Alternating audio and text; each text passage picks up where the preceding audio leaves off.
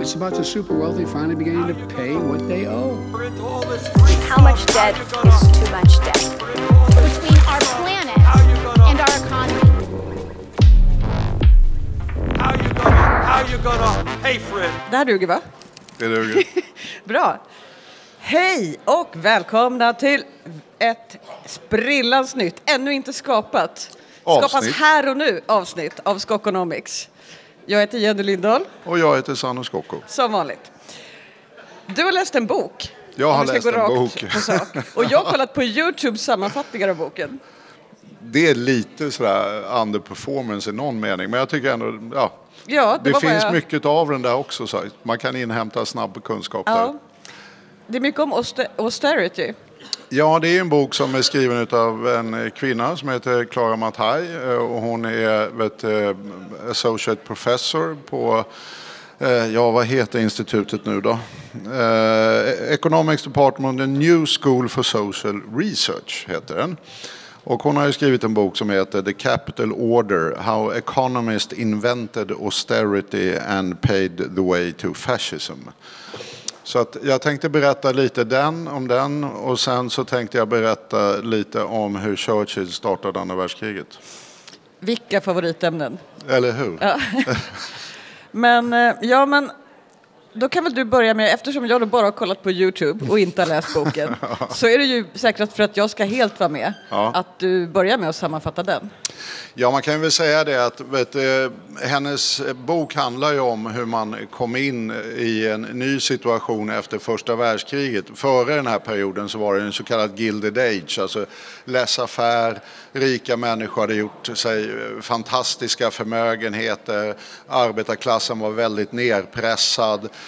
Det var liksom, ja, lite som idag, det var liksom miljardärernas gyllene era. Det var de här legendariska förmögenheterna som fanns i USA när de skapades. Det var Vanderbilt, Rockefeller, de här namnen vi fortfarande känner igen. Och JP Morgan. Om vi skulle ha ett bingo på Skokonomics, Ja. på saker du säger, så är Rockefeller absolut med på... Ja, det är den. Det, det, det här är ju de ikoniska eh, miljardärerna och riktigt så här lömska typerna. Eh, men vet du, och sen kom ju då första världskriget. Eh, och det är ju så, ett krig är ju en extremt kollektiv handling. Det, det tycker jag är en aspekt som inte tas med och som kanske lite glöms bort faktiskt i boken också. Att man ändrar ju hela samhällsdebatten. Därför när man kommer i Gilded Age då är det så här, Rockefeller är ett geni. Eh, och vet, du, löntagarna är bara liksom människor som man kan ha eller inte ha utan de ska pressas tillbaka. Eh, och då blir det väldigt tydligt så här klassamhälle där en klass är god, det vill säga överklassen och en annan klass oftast beskrivs som moraliskt väldigt tveksam. Att det är liksom, de super och de begår brott och det är ingen ordning på dem och man måste disciplinera den här obildade underklassen liksom. Och det, det ska liksom överklassen sköta. Sen när man kommer in i en krigssituation då, då måste man ju liksom för att liksom få med sig människor säga vi är ju en nation. Vi är ju tillsammans, vi är i samma båt allihopa. Och sen så måste man göra såna här saker som att man får ge upp sitt slott, händer inte minst väldigt mycket i England för att man ska bygga ett fältsjukhus och de rika får inte längre åka sina bilar därför det är bensinransonering. Eh, liksom staten plötsligt tar över produktionen därför man måste liksom styra om produktionen mot de militära ändamålen. Så plötsligt kliver staten in och tar över massa produktionsmedel och vi sitter alla i samma båt. Va? Eh, och, det, och det där retoriken är inte lätt att liksom bara kasta på sophögen dagen efter det har blivit fred. Och det är väl egentligen den där perioden hon skriver om, den här kampen som uppstod efter freden. Att liksom, då ville ju liksom the working men som hon säger, de tyckte ju så här, wow, här går det ju att organisera produktionen på ett annat sätt. Staten kan äga massa grejer och fabrikerna slutade inte att funka för det. Vi kunde ju bygga jättemycket grejer med staten som ägare. Va? Och dessutom är det ju så här, vi sitter ju i samma båt. Varför ska jag svälta då och du har flyttat tillbaka till ditt slott? Va? Alltså det är massa sådana här samhällsfenomen som drar igång så att det blir helt enkelt väldigt oroligt. Därför att den gamla liksom arbetarklassen accepterar helt enkelt inte sin underordning längre på grund av den ja, diskussioner som har varit kring kriget och så vidare. I, igår på seminariet så, så bad jag om deltagarna att föreslå vilket årtal som var mänsklighetens hittills bästa. Då var det en del som var inne på just 20-talet. För den här Ja. eran. Då kommer vi till Churchill så småningom. Eh, därför då, det, hon visar i sin bok var ju just att kapitalklassen, det är därför den heter Capital Order, de som satt på slotten och satt på produktionsmedlen, de var ju väldigt oroliga över att de inte skulle ha kvar sin privilegierade position.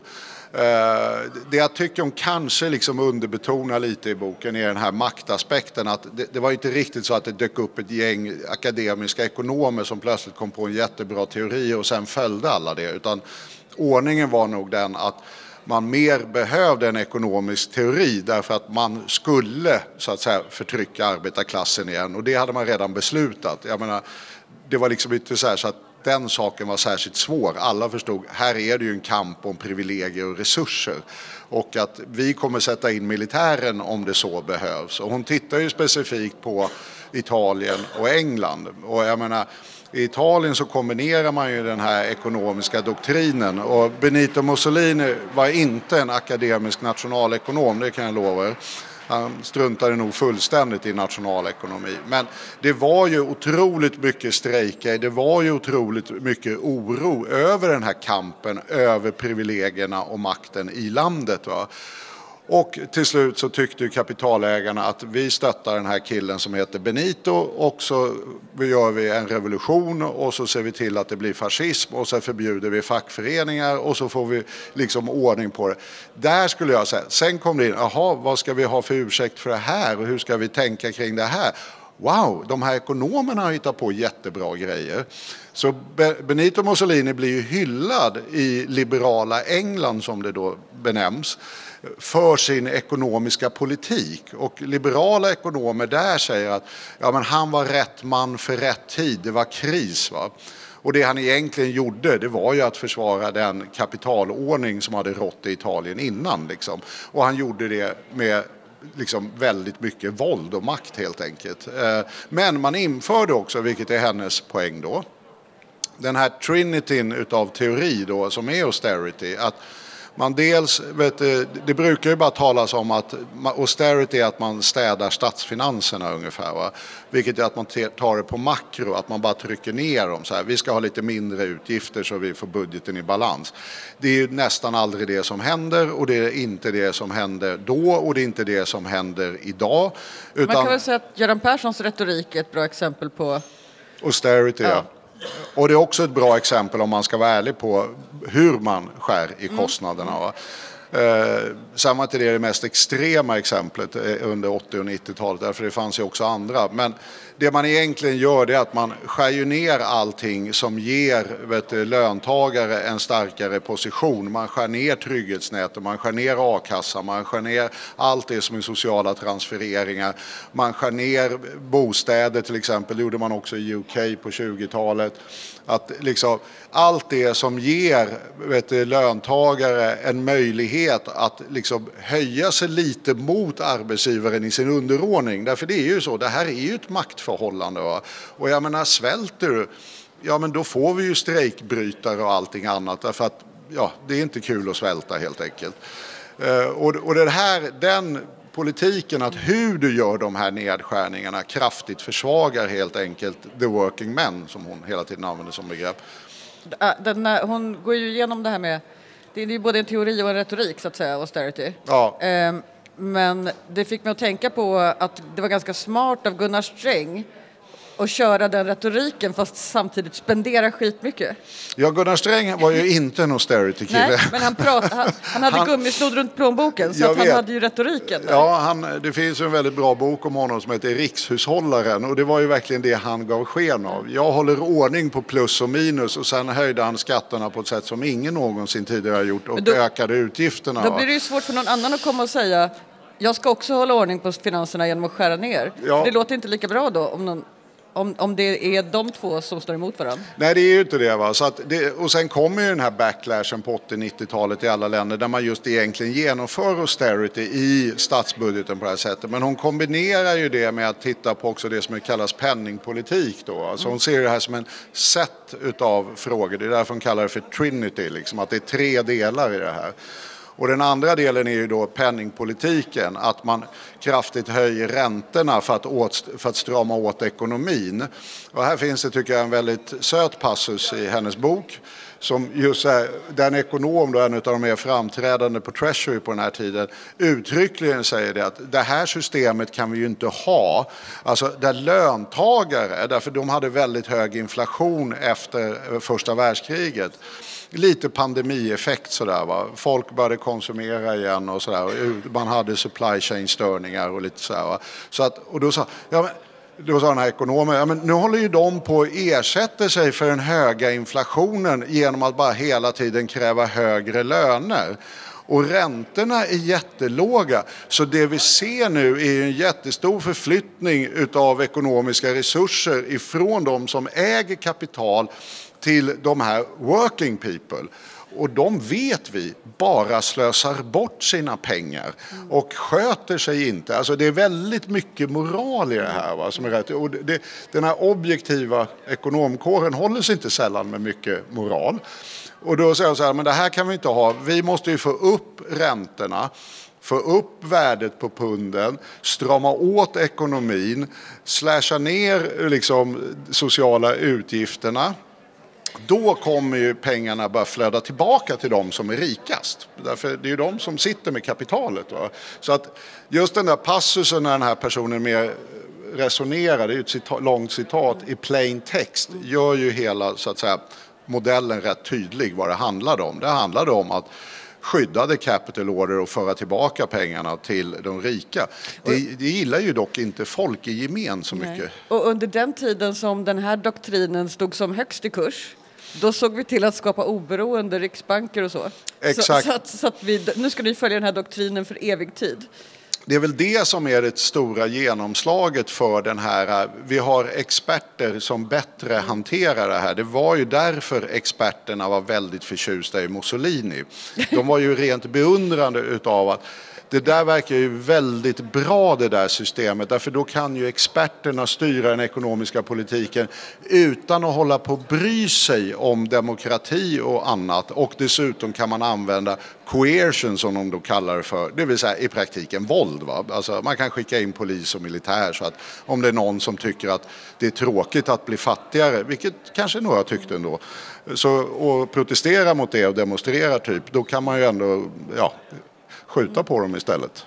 Pinochet är väl också en sån? Pinochet är ju ett magiskt exempel på hela vad den här boken handlar om. Det är ju ett otroligt genomförande av austerity och sen använda våld när folket inte accepterar det. Liksom. Mm. Så att de, de engelska treasury-tjänstemännen var ju rätt avundsjuka på den här våldskapitalet diktaturerna hade. Att de tyckte helt enkelt att det hade ju varit lättare att göra det här om man kunde göra sådär. Liksom. Men, men det, och den sista då, Trinityn, i delen är här om man tar liksom att det är den fiskala politiken, penningpolitiken, är ju det hon kallar industripolitiken. Och det är ju det vi idag, moderna termer, jag tror jag skulle mer kalla egentligen union busting. Att man aktivt försvagar hela, man förbjuder till och med då Italien fackföreningar och så vidare. Men man gör ju massa åtgärder även i England som bara har till syfte att försvaga löntagarnas förhandlingsmakt. Det här ledde ju också, precis som det har gjort i dagens värld, till att man helt enkelt kraftigt tryckte upp kapitalägarnas andel utav förädlingsvärdet. Det vill säga, det funkade på det sättet. Det som inte funkade var ju att det destabiliserade ju hela landet och hela samhället. Och det är väl det vi ser så här, pay the way to fascism. Att när man inte hade med sig folk så var ju egentligen den nödvändiga ändstationen om liksom inte, om inte hela samhället accepterar den här utvecklingen då kommer ju liksom lösningen att bli jag tror vi måste använda våld för att disciplinera det här. Eh, därför man helt enkelt inte klarar det på annat sätt. Och då, så att det är de här tre delarna. Sen ska jag dra en käpphäst som jag har. Om Churchill? Om Churchill, Om jag, Churchill. jag tog det faktiskt med henne igår, då erkänner hon det. Det borde kanske ha varit tredje kapitlet. Ah, Okej. Okay. ta den först då? Eller kommer vi spåra ur då? Ja, det är en rätt kul urspårning Ja, men okej, men jag säger då först bara, det är omöjligt att inte när du går igenom alla de här exemplen tänka att det är exakt det här som händer nu. Det är ju exakt det här som händer nu. Det är ju där boken handlar ju och är en otroligt noggrann genomgång utav, hon har ju verkligen grävt i arkiven, så här tänkte de, så här gjorde de och så vidare. Eh, så att, men det är ju mallen för det, alltså den paus vi hade i det här i praktiken då under, efter andra världskriget fram till kan man säga 1980 Sen återinfördes ju hela den liksom blueprinten som är från Torinokonferensen och där de här teknokraterna träffades och sa att det är nog så här vi ska göra det. Och nu är ju EU i praktiken den främsta företrädaren för denna linje. Och vill man ta ett exempel hur illa det kan gå så är ju Grekland under eurokrisen är ju liksom verkligen en syn för sägen. Där, där gick ju trojkan, IMF, EU-kommissionen in och fullständigt genomförde en helt hänsynslös austerity-politik. Det var privatiseringar, det var liksom eh, fullständig slakt av social spending. Det var liksom, jag menar allt utav det paketet som ingår där, vilket krossade naturligtvis den eller grekiska ekonomin. Va? Så att det, är, det- är väldigt, väldigt högaktuellt ämne även om boken handlar egentligen om 20-talet. Jag tycker också det är intressant, många sådana här högernationalister är ju redan från början kapitalälskare, som Trump till exempel. Mm. Medan SD ju liksom lite sket i, i den där grejen. Från Mm. innan Moderaterna och Timbro och Svenskt Näringsliv och så vidare började bearbeta dem ordentligt. Så att de skulle hamna, så att de skulle få ett sånt fascistkapitalparti så att säga, i Sverige också. Och nu, nu håller de ju på att bli det. Ja, men det, alltså nazister har ju alltid haft, om man tittar historiskt, den här ådran utav det lite mer revolutionära och kapitalkritiska och sen har de egentligen haft det liksom systembärande högernationalistiska som Precis, är... och SD har ju nazistiska rötter, inte bara populistiska eller fascistiska utan Ja, och det var ju till och med en organisationskris i, eh, kan man ju kalla det för, i Tyskland när då det mer revolutionära antikapitalistiska SA, det vill säga brunskjortorna, eh, började bli lite för stökiga så mördade ju helt enkelt Hitler hela ledarskapet och inkorporerade dem i den mera ordinära militären för att slippa det där. Och sen blev ju, de gjorde ju en uppgörelse just utifrån de här, eller Hitler gjorde ju det och därmed partiet så småningom, utifrån de här extremt traditionella austerity-principerna. Eh, och det är ju precis det vi ser egentligen med SD också nu, att de hoppar ju in i den här austerity och jag menar nu såg jag ju senast någon SD-riksdagsledamot poppa upp och vara så här försvara mask och de är jättetaskiga mot mask, vad håller facket på med och så här. Så att de har ju, det är union busting, det är austerity, det är liksom, och nu gick de ut senast och sa vi, vill, vi öppnar, om vi bara får någonting i gengäld så inför vi gärna marknadshyror och så vidare. Va? Jag kollade på SVT Forum på deras landsdagar nu. Jag lyckades pricka in debatten om tidelag. Jag vet inte om det var... Okej, den har jag inte så djupa kunskaper om faktiskt. Vad, är- vad är deras position? Om man, om, man har, om man har sexuellt umgänge med djur, då har man inget med djur att göra. Det ska vara förbjudet. Tyckte en Jaha, tant. Så Jag vet inte vad de andra tyckte riktigt. Nej, men lite så är det. Men för att dra min dammiga käpphäst. Verkligen. Kapitel 3 som aldrig är skrivet i hennes bok. Ja. Ekonomi är faktiskt, det här, det är det här jag tycker är spännande med ekonomi. Va? Därför att i en del i den här austerityn som man genomförde i England och där finans, Finansdepartementet, deras finans, tryckte på som tusan. Så att jag får erkänna att min story har fördjupats något. Jag trodde mer att det var den galna imperiegubben som dricker konjak som hade vet du, gjort något dumt. Liksom. Och han har ju fått lite skulden för historiskt, det man glömmer det efter det som hände så att säga, under andra världskriget. Men han var ju finansminister. Och för, i den här planen för austerity så vet du, vill han ju återknyta vet du, pundet till guldmyntfoten, det vill säga ett bestämt värde i guld. Eh, och det var ju en del av austerityn. Alltså trycker du upp valutan, revalverar den som heter, så stramar ju det åt ekonomin därför det blir svårare att exportera och så vidare. Och kombinerar du det då med sänkningar av vet du, social spendings och så vidare så blir det ännu jobbigare för ekonomin och du får högre arbetslöshet, vilket försvagar löntagarna. Den där planen hade han ju, det var de ju liksom med på. Men de peggade ju upp pundet över det som var det faktiska värdet på pundet. Eh, därför att man ville verkligen vara så här, vi ska bli ett imperium igen, så nu jädrar tar vi i. Pundet, pund är fina grejer. Då, då kan man inte exportera något antar jag? Nej, det är det som är problemet. Men de var ju ändå en väldigt stor ekonomi på den tiden. Amerikanarna gillade ju inte det här. Eh, det är en jättekonstig modell på aggressiv devalvering fast tvärtom som andra länder inte gillar. Så amerikanarna för att det här liksom, över, liksom fejkat överstärka pundet inte skulle slå igenom så mycket i världsekonomin. Och då var det ju de två största ekonomierna och de spelar ju alltid ett sånt här passspel mellan varandra. Va? Det gör ju vi mellan ECB och Fed idag och sådär. Man, man, man följer varandra lite grann. Nej, men då, då tänkte jag, ja, men, då måste ju vi trycka ner eh, dollarn nu. Eh, så att den blir svagare, så att pundet och dollarn blir lite så här anständigt så där, rimligt relation mellan varandra. Okej, okay, hur gör man det då? Jo, man trycker massa pengar helt enkelt. Så man gör en enorm kreditexpansion. Va? Och det här hände någonstans 25, beslutet tror jag tas 24. Okej, vad händer när man gör en kreditexpansion? Därför det har vi nämligen också sett eh, i nutid. Jo, då pumpar man ju ut massa pengar till oftast bara de som redan har massa pengar. Och vad gör de för de pengarna? Jo, de köper ju aktier och tillgångar och sånt där. Så det blir ju världens brasa på den amerikanska börsen. Men det räckte ju inte, därför man hade mer pengar än att starta en brasa där. Va? Så att det man gjorde var ju att man skickade de här pengarna overseas. Så man finansierade ju mycket av Tysklands kostnader, bland annat för krigsskadeståndet till de andra länderna som hade vunnit. Så tyskarna funkade ju rätt bra. Det här med Hitler och inflationen är inte sant därför att inflationen, vet du, hyperinflationen stampades ut redan 22-23. Så att man tror att den stampades ut när Hitler tillträdde. Så att så här, de hade hyperinflation, det blev Hitler. Men vänta, nej det tror man väl inte? Jo, det brukar nej, man alltid skolan, säga. Nej, i skolan fick man lära sig så här. Hitler kom till för att det var hyperinflation och därför så måste vi aldrig ha fackföreningar igen.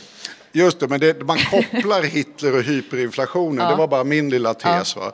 Va? Eh, den ligger dock tio år emellan. Så att, eh, och Hitler hade vet du, 28, 2,8 procent i valet. Så alltså, de var jättemarginaliserade innan den här smällen kom. Då hade folk tröttnat. Också, det... kan vi bara lägga till att när han kom till makten så hade Socialdemokraterna och kommunisterna tillsammans egentligen majoritet, bara vägrade samarbeta. I know. Eh, och, ja, det finns problem där också. Eh, men då händer ju det här att vet du, tyska ekonomin går ju rätt bra då på 20-talet. Därför det, det liksom flödar in dollar. De har städat av i början på 20-talet hyperinflationen och så vidare. Så att Tyskland mår ju rätt bra, men det bygger också på de här dollarna som de har börjat trycka på grund av att Churchill gjorde det här jättekonstiga penningbeslutet. Va? Okej, vad händer då när man håller på och leker med pengar på det här sättet? Jo, du, du får ju helt enkelt liksom en bubbla på aktiemarknaden. Därför de här underliggande värdena speglar inte de här vansinniga priserna längre. Ja, och vad händer då? Jo, då säger ju folk att nej, men nu tror jag faktiskt det här börjar bli vansinnigt på riktigt. Läs typ svensk IT-bubbla på 00-talet i början där. Va? Det är liksom wow, det här funkar ju inte naturligtvis. Och då får vi ju den amerikanska vet du, börskraschen. Ett, så leder ju det då till att efterfrågan i ekonomin, det blir ju en allmän effekt på hela ekonomin i och med att USA är så stor då. Men den stora effekten är också det att då behöver man ju alla pengar i USA, precis det som hände under finanskrisen. Så då dras ju alla dollar bort ifrån USA, eller från Tyskland. Där kraschar ju den eh, tyska ekonomin. Det är där arbetslösheten går till. Det är sådana bra siffror. 33 procents arbetslöshet vet du, 1933 när Hitler tog över. Det är mycket 33 va. Men där tog skenar ju arbetslösheten.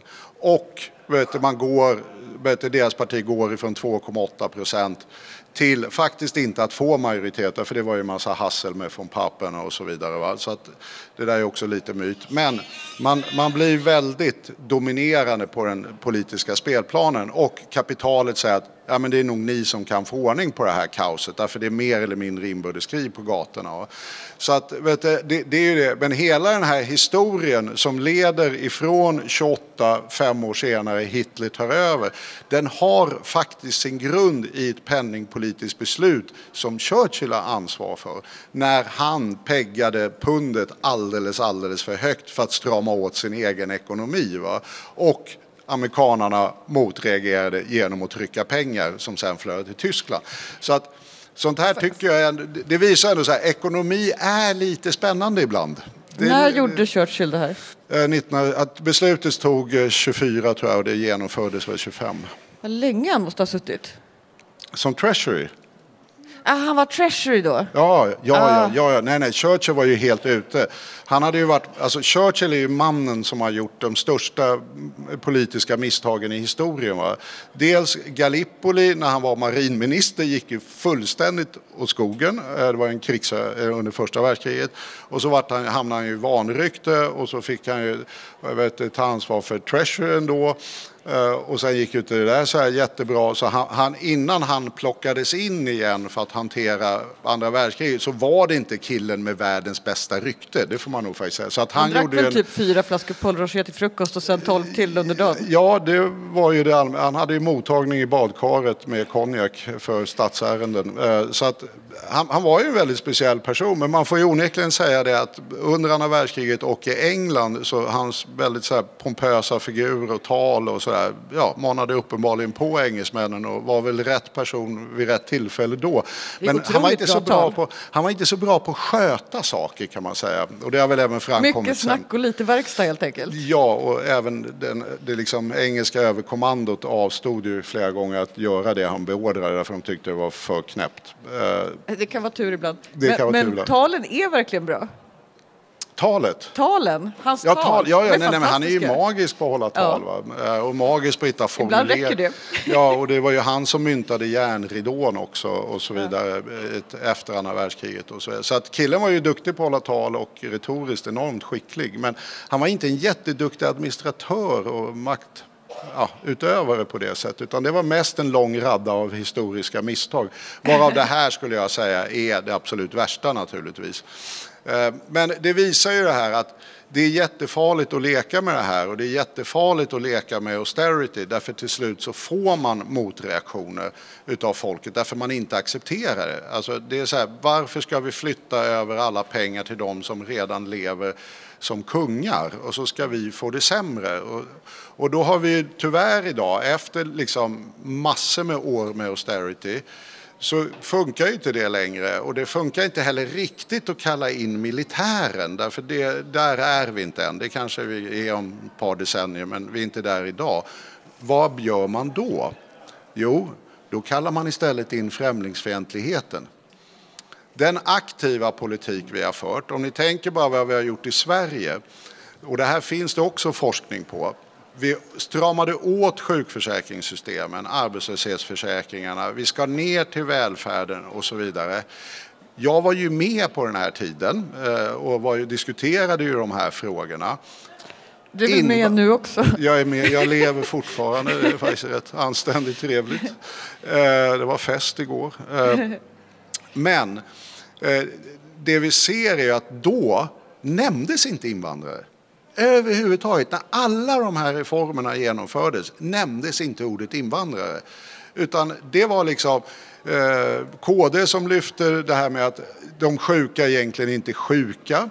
De simulerar bara.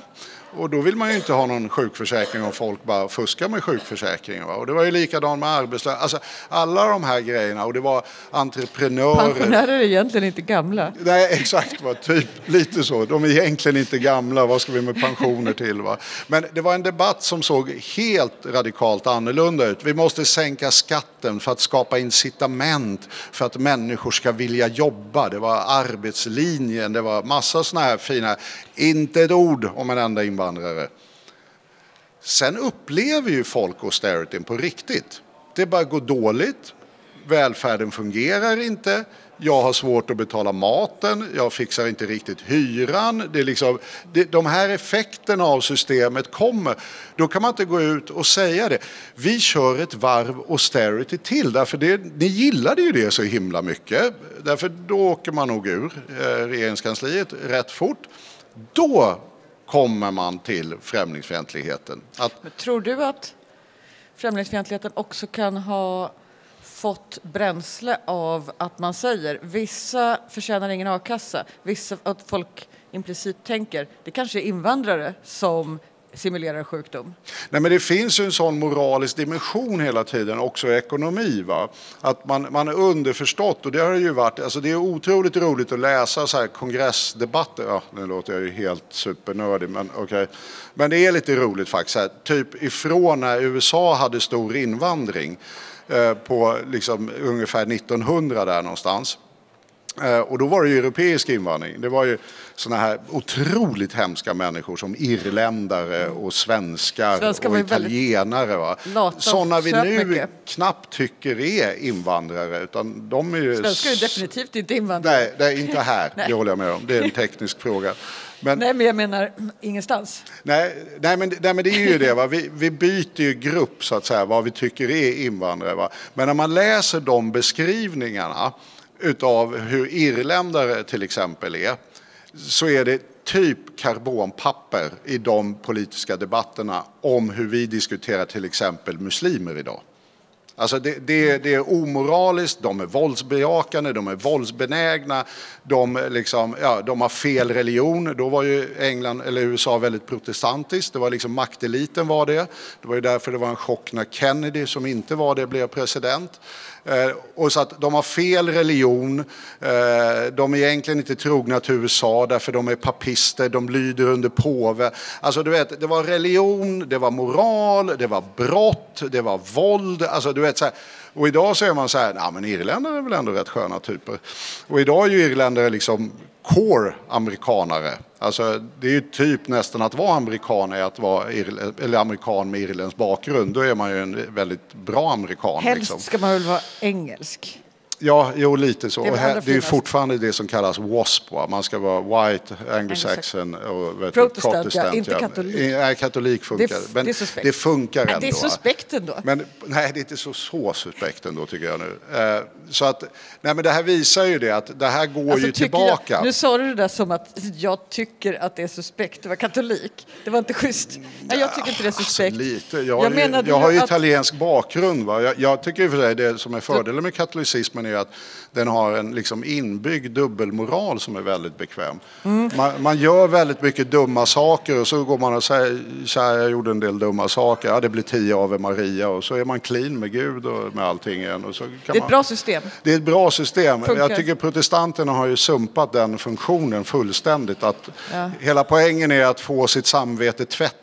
Nej, Protestantismen suger faktiskt. Ja, den gör det. Jag håller med dig. Så att den är ju lite suspekt, men ändå funktionell. Ja, men jag menar inte att den är så, jag vill bara, Det var det jag ville klargöra. Alltså, jag menar inte att jag säger att den är suspekt. Jag menar att amerikaner tycker, inte att den är, tycker att den är lite mer suspekt än protestantismen. Det håller jag med om. Ja. Men innerst inne tycker jag att den är lite suspekt. Du försöker bara släta över Nej, jag nu, tycker att det är ett kanonbra jag. system och jag tycker, Ja. jag tycker på riktigt att Luther var helt fel Ja, han ute. är rätt gnällig kille faktiskt. Ja, alltså, det här är ju bara ett sätt att liksom, disciplinera folket. Ja, men han var ju bara förbannad för att man tog betalt för att tvätta rent själarna. Alltså grundprincipen var att man skulle tvätta rent utan att ta betalt. Men ekonomi kommer in i allt. Va? Men de behövde bygga Sankt Peterskyrkan och den var ju svindyrt, skrytbygge. Va? Mm. Och då började de ju ta betalt för att tvätta rent själarna och där tyckte han skammen ändå gick. Va? Men anledningen till att vi är protestanter är ju att Gustav Vasa var skyldig så mycket pengar efter att, i sitt krig mot Kristian den gode. Ekonomi kommer in överallt, det är så det Så är. Va? om han bytte till protestantismen då kunde han ta del av kyrkans tionde. Ja. Och då, Det- eh, det- så det var en bra idé tyckte han, då kunde han betala tillbaka. Ja, ja, vi har ju engelska kyrkan bara för att en kung liksom hade lite svårt att hålla sig till en fru och Ja. inte fick accept. Så att det är mycket med världsliga och religion kan man väl konstatera. Men i vilket fall som helst så är det just de här erfarenheterna historiska som eh, Clara Mattei tar upp är extremt relevanta. De går inte, historien går inte i repris men det finns jättetydliga mönster. Det som hände, vilket är en enorm varningsklocka för oss som tillhör lite den vänsterflanken är ju det att när man ser stora... rent Vänta, vänta. Tillhör inte vi resten? Etablerade du inte det i valrörelsen? Ja just det, the rest ja. Vi ja, är just rest, det. Ja, resten. det är är inte, tyvärr det här- fortfarande inte en vänstern, särskilt det är god resten. Det är fortfarande inte en särskilt god ordning på den Nej. regeringsalternativet. Vi, vi tyvärr. tar emot Men eh, förslag till namn som kan få allt ja, att straighta upp sig. Ja, ja, även lite innehåll behöver straighta upp sig. Men ändå. Jo, jo, men om man tar namnet först Ja, så kanske saker så faller på följer- plats. Det är riktigt, det kan, det kan vara så. Men jag, jag tror ju att vi, vi bör vara medvetna om att när man har haft stor invandring och man har också särskilt haft austerity-perioder så har främlingsfientligheten kommit som ett brev på posten och det finns ett egenskapsknippe, det vill säga blir du främlingsfientlig så är du mot omfördelning. Det har bland annat Harvard-professorn Alesina väldigt tydligt pekat på i sin forskning. Att bilden utav att det är egentligen socialdemokrater som röstar på vet, du, SD idag och de gillar egentligen omfördelning. Nej, när du har blivit övertygad främlingsfientlig person så gillar du inte omfördelning. För vart går tror- omfördelningen? Den går till de fattigaste. Och vilka är de fattigaste? Exakt. Va? Alltså, omfördelning bygger som modell på på att man anser att människorna som får omfördelning är förtjänta av den. Det vill säga, det är min granne som har blivit arbetslös som jag dricker bärs med på fredagarna och grillar. Och jag vet att han vill jobba och är en skön, hedlig typ. Sådär, va? Och då blir man så här, ja men det här med a-kassa är ju superbra. Kan du etablera bilden, det är ju därför moral utav högerekonomer används så mycket. Kan du istället etablera bilden, nej det är inte din granne, det är någon jättekonstig typ Typ som super, som tillber fel gud och är dessutom väldigt våldsbenägen. Det är den personen som är arbetslös. Ja, då vill du inte heller omfördela till den personen. Va? Så att moral har en extremt funktionell liksom, funktion i sådana här system. Det var ju därför KD lyfte att de som går på sjukförsäkringen inte är egentligen sjuka. Man avlegitimerar helt enkelt de som ska få omfördelningen. Va? Och det pågår ju en mass idag, va? vilket är fruktansvärt skrämmande. Och tyvärr så ser man ju det när man tittar då till exempel, nu är jag före Matteis period som var då 20 där någonstans. Va? nu man tittar på 1890-1900 där, när man såg de här stora förflyttningarna av folk. Va? att då kom det också en jättestark främlingsfientlig våg och väldigt mycket omfördelning och man förstärkte austerity och folk tyckte att det blev bättre, sämre på grund av den ekonomiska politiken, inte på grund av invandrarna. Va? Det, det finns ju solid forskning på att USA tjänade enormt på den invandring de hade. Men man lyckades sälja. De här försämringarna nu ni upplever, det är på att det kommer en massa galna irländare som redan är fulla på båten. Va? Och, då, ja, Vet man hur det är? ja, och då vann ju också högern många utav valen under den här perioden. Därför de hoppade rakt in i den här båten. Så att eh, det är väl, eh, ja, Du har ju skrivit, har jag för mig, en bok om det här. det har jag gjort. Jag kommer dessutom ha en, Boksignering. ja, nej, jag kommer Nej. ha ett boksamtal med Ali Esbati. Om din egen bok? Med, han- om, eh, vi är väldigt fina så här, kulturella. Va? Alltså, han har med sig sin bok Ja. och pratar om den. Jag har med mig min bok och pratar om den. Vet du vad som hade Och varit ännu finare? vi om Ännu finare hade varit om du hade haft med dig Alis bok. Det hade varit gulligt. Det går fortfarande att ändra. Seminariet börjar inte förrän om Ja, tio fin- det är minuter. finare. Eller sånt där. Eh, och några antar jag är okej, heter den i alla fall. Ja. Men, och där så, om man då vill höra mer som vi inte hinner med nu, Mm. så, eller läsa mer, så kan man göra det där. Om vi ska avrunda, vilket vi ju måste, Mm. så tänker jag att ehm, Okej, nu har vi förklarat varför vi har fascism och varför vi har höga räntor och Mm. att alltihopa hänger ihop. Och varför det är dåligt här i Och världen. the holy trinity of austerity, de tre ja. pusselbitarna. Men eh, vad gör man? Vad är verkningsfulla politiska ekonomiska verktyg mot det här då? Nej, men alltså det är ju de gamla vanliga, det är så roligare än så blir det inte. Va? Det är mobilisera, liksom agera, formulera en alternativ Nej, strategi. men jag menar inte verktyg så. Nähä. Jag tänker så här, polit, alltså, ekonomiskt politiskt. Ja. Vad sätter man för världsbild emot? Men världsbilden emot är ju att det inte är otrygghet, därför det är ju det som det här leder till ytterst. Va? Alltså claimet från austerity är i praktiken, det är otrygghet som leder till utveckling. Om folk inte får någon utbildning och måste slåss som djur om utbildningen, det är liksom hela underliggande tesen är hungriga vargar jagar bäst. Va? Så man måste betala för sitt universitet, det ska vara svårt att komma in på skolan, vi ska sortera barn tidigt, därför då skapar vi det heliga konkurrenssamhället. Där, det är liksom grundtaket. För man vill ju inte vara kvoterad. Nej, och då måste man ju representera en helt annan världsbild, det vill säga den som Amartya Sen och många andra förespråkar. Nej, det där är precis det som inte leder till utveckling, utan det leder just bara till hungriga vargar. Att vi måste ju tro och förevisa att det, det som leder till faktisk utveckling är ju tryggheten. Det är att alla får chansen att bli sina bästa möjliga jag. Det vill säga att skolan är läm, jämlik och, och eh, kompensatorisk som det står i skollagen som vi uppenbarligen har glömt. Eh, att det måste börja redan. Man, tittar man på det här med social rörlighetsforskning va, så formeras det här mycket mellan tre och sju år. Det betyder att vi måste ju satsa enorma resurser på barnomsorgen för att alla ska kunna liksom fungera och bli det bästa av sina jag. Va. Sen kommer ju vissa plugga vidare. Vissa kommer bli tekniker, andra kommer bli jättetråkiga nationalekonomer och andra kommer bli undersköterskor. och så här. Men då får det styra vad du faktiskt vill göra. Att ha ett sådant samhälle där människor har möjligheten att utvecklas, det är det samhället som också i sin helhet utvecklas. Och det, det här är inte det är inte comme il faut idag. Det är inte riktigt så samtidsandan ser ut idag. Va? Utan den blir mycket mera sköt dig själv, skit i andra och kämpa på. Va? Och, det, och det, är en, det leder inte till utveckling tyvärr. Jag känner att man skulle kunna sammanfatta det här med människors trygghet i politikens ansvar. Typ, lite Typ. grann så. Va? Det, det ligger en hel del i det faktiskt. Mycket. Man skulle kunna avskaffa marknadisering av skolan. Ja. Ska vi avsluta där typ Ja. ungefär nu? Ja. För att vi, vi måste hinna också. Ja, exakt. Gå till nästa seminarium. Hitta rummet och Ja, så. ja. ja men, Ehm, men ja, tack för att ni kom hit. Där, titta! Lisa Pelling, vår gamla kollega från Arenagruppen. ja. Eh. Finns, boken finns på bokbord där borta. med Otroligt. Arena. Vilken otrolig service, Lisa. tack. Ja, tack ska ni ha.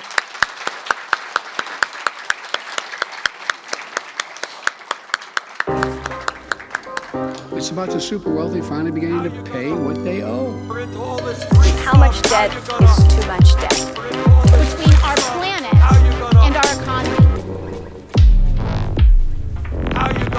How you gonna, pay for it?